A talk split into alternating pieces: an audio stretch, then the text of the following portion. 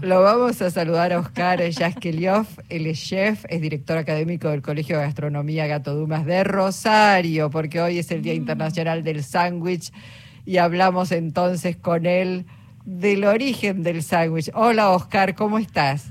Hola Luisa, buenas tardes. Bueno, yo digo, por lo que veníamos escuchando y lo que aportaron nuestros oyentes y cada uno de nosotros y nosotras en este programa, no hay con qué darle al sándwich.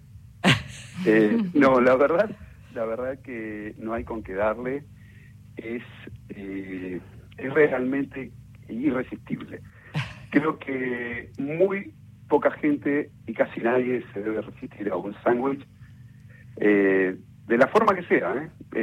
hoy con la modernidad del, vegetarianismo, del veganismo, de toda la, cuestión esta, eh, aceptable, sí, pero eh, meter entre dos panes eh, es algo genial, ¿no? Claro. un alimento, que en definitiva es un sándwich. Sí, ¿Cómo, ¿cómo nace? ¿Cómo, digo, ¿Cómo se hace tan famoso? ¿Quién, si se puede bucear, ir tan atrás y decir, ¿quién inventó el sándwich? Y, hay, y, y bueno, hay versiones y realmente hay varias versiones y la que más se acerca, que es la, la que más eh, tiene un poquito de certeza, principalmente por el nombre, ¿no?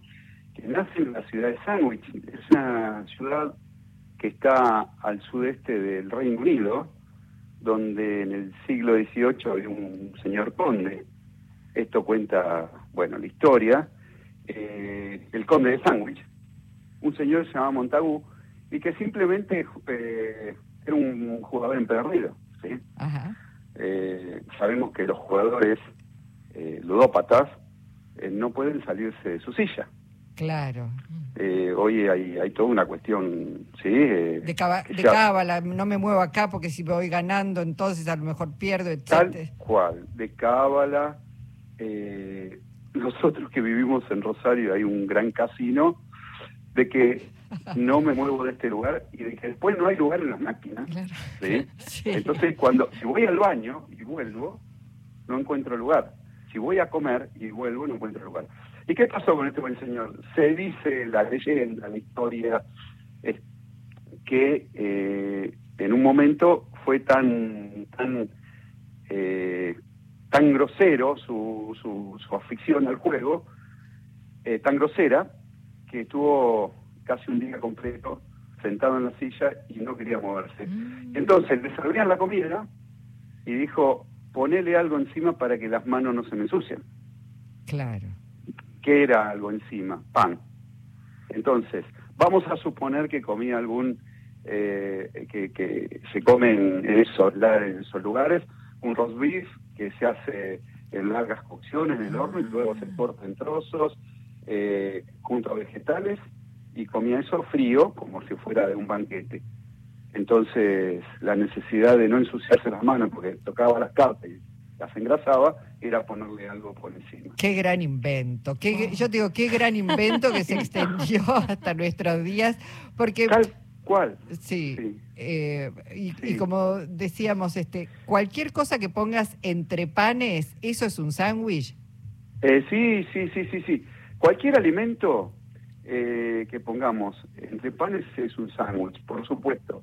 Por supuesto, porque em, la definición de emparedado, que sería la traducción al español, ¿sí? Sí. Que no se usa en Argentina, no se usa más por ahí en Uruguay, se usa en México. En México, sí, sí, eh, se usa en, Colombia, quizá, que hablan un poquito más el español más eh, más que nosotros, castellanizados, tan, no tan argentinizados, eh, la palabra emparedar significa encerrar entre paredes. En realidad, eh, a los presos los emparedan, ¿sí? Sí, sí. Ahí quedaría, ahí se entendería empade, emparedan, uno entiende que está entre paredes. Las paredes serían el pan. Mira, me, me, habilitas, Oscar, para una pregunta de, de una de nuestras productoras que dice, yo hago sándwiches con hojas de acusai. Entonces, eso puede ser un sándwich, digo, entre dos hojas, mm. le estás poniendo una pared vegetal en todo caso. Polémico. Bueno, eh, vamos a un poco a la modernidad. No, no, está muy bueno, está muy bueno y me encanta porque hoy la modernidad, eh, no digamos que deformó, transformó muchas eh, mucha terminología. A ver, te lo, te lo paso a otro lado. Cuando, por ejemplo, decimos, me hice una lasaña de vegetales. Sí. ¿Y qué usamos? El término lasaña como un montón de vegetales en capas, como si fueran las masas y que le pongo adentro jamón, eh, toda la cosa esa tan rica que lleva una lasaña, y las masas intercaladas con otros alimentos. El formato, digamos. El formato, la forma, tal cual. Si vamos a lo que es, no la etimología de la palabra, sino de la técnica, no sería una lasaña. Esto no sería un sándwich. Ahora, a la productora, eh, ¿cuál es el nombre? Flor, Flor. A Flor. ¿Quién le va a discutir que no se está comiendo un sándwich? Ay, me encantó. que su placer es poner eso en la mano y le encanta porque dice, yo no consumo harinas o no, en este momento tengo ganas de poner entre, entre hojas de acusai o entre hojas de lechuga o, o vamos a pensar a ver otra cosa de hojas de parra, lo que sea, voy a poner alimentos. ¿Quién te va a discutir? Claro, bueno. pero me encanta que esto lo diga un chef, que además es director académico del Colegio de Gastronomía Gato Dumas de Rosario, porque esto habla de, de una apertura. Uno siempre imagina, no sé por qué, a los chefs más este como son jefes de, y, tienen que medir y controlar y, ver que todo se cumpla, mucho más estrictos. Esto me parece formidable, Oscar, que digas, bueno, ¿quién va a discutir? Eh, hoy me parece que la gastronomía se, e, es mucho más abierta, ¿no? Este, por supuesto que algunos platos los tenés que preparar de tal o cual manera específica sin pasarte porque si no te sale otra cosa, no te sale lo que quieres cocinar, pero igual esto sobre los sabores, ¿no? La posibilidad de, disfrutar los sabores. Eso me parece que es muy bueno de parte tuya. Totalmente, y coincido, y coincido plenamente porque eh, te voy a hacer una pequeña corrección y, y, te pido mil disculpas. No, por favor. Eh, yo vengo de una, a ver, de una casta de cocineros.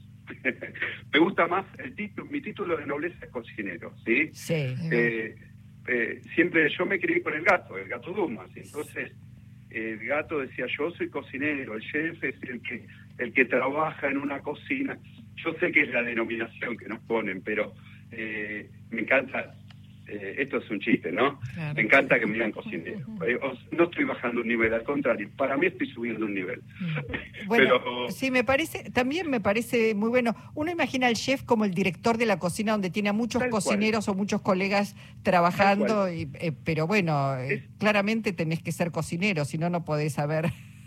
Tal, tal cual, es lo mismo que me dijeras, eh, ¿sabe director? Me parece director y le digo, discúlpeme, yo soy Carcasquilio, soy eh, cocinero. Bueno, mm. eh, sí, está mucho, quizá, eh, bueno, pero podemos alargar la charla con otro título de nobleza que a muchos les gusta. Bueno, la, realidad, la realidad es que, a ver, a ella le da placer y a mucha gente le da placer poner los productos adentro de otra cosa. Ahora, eh, es inigualable para todo el resto de los mortales que, comemos pan, es meter algo adentro del pan. ¿sí? Yo creo que lo más importante es, es cómo lo armamos, es la técnica con lo que armamos, eh, más allá de lo que nos guste comer, porque después es totalmente subjetivo. ¿sí? A vos, por ejemplo, no te gusta la milanesa a mí sí. Mm. Entonces, vos vas a decir que el mejor sangre es el de jamón y queso y yo te digo que de milanesa. Pero más allá de eso, lo que tiene que estar dentro tiene que ser tierno. Es muy importante la terneza porque ya no tenemos cuchillo y tenedor. Claro. Lo único que usamos para corte son los dientes. Qué bueno esto que decís, sí, muy bien, porque a veces, voy a decir algo, a veces pones jamón crudo y ese jamón crudo no es fácil de desgarrarlo. Tal cual. Entonces, lo puedes usar mejor como hilo dental que como jamón crudo, tal cual, tal cual. Entonces, ¿qué haces ahí? ¿Medio que lo picás, lo trozás? Podría ser muy buena idea. Y sí, y sí, si vos ves que el jamón crudo es fibroso, generalmente está fresco, mal cortado, y a veces no hace falta comprar jamón italiano, español. Hay jamones nacionales excelentes. Lo que pasa es que tiene que tener un determinado estacionamiento, quizá arriba de, de un año de estacionamiento, eh, y, tiene que estar eh, bien, bien estacionado, curado, y cortado finamente con la máquina. ¿sí? Ahí está el secreto, nada más. Ahora, si te lo cortan grueso y, bueno, lo compraste en el súper de urgencia, Claro, pasan cosas. es personalizado, ¿está? ¿Eh? Claro. Eh, bueno, eh, eh, en función del tiempo que tenemos, entonces, ese es un tip importante. Lo que vayas a poner entre, entre panes tiene que ser tierno, que sea fácil de desgarrar con los dientes porque no hay. ¿Qué otra cosa? ¿Con aderezo o sin aderezo? ¿Eso va a gusto? No, no, el aderezo, el aderezo tiene que estar. A unos le gusta mucho más, a otros menos más picante, menos picante, pero tiene que estar, tiene que estar humectado. Bien. Porque tiene que estar humectado porque el pan, si no, eh, es difícil de digerir, ¿sí? Es necesario el aderezo. Después eh, empieza, eh, empezamos a caminar por las líneas finas, si te gusta la manteca, la mayonesa, la, el ketchup, las salsas armadas, y hay un montón, las mostazas, la antigua, que llevan grano, no llevan grano pero otra de las cosas importantes junto al aderezo es el pan, ¿sí? Sí. Es la calidad del pan. No hace falta ir a comprar ahora que está en boca de todo el pan de masa madre, porque yo lo hago en masa madre y sale mejor. No, eso no sale mejor porque es de masa madre, es otra digeribilidad y es otro tema. Mm. Ahora, en cuanto a, a, mordedura y a después a masticarlo y a que lo puedas, eh, puedas quebrar bien, tiene que ser un pan tierno, ¿sí? Eh, lo ideal, si lo voy a tostar, eh, busquen panes claros, que no estén tostados, blancos, eh, que no sean eh, pan. Che, a mí me gusta bien doradito del horno. Bueno, sacalo vos doradito del horno. Que esté como lo comprás. Claro. Qué trabajo.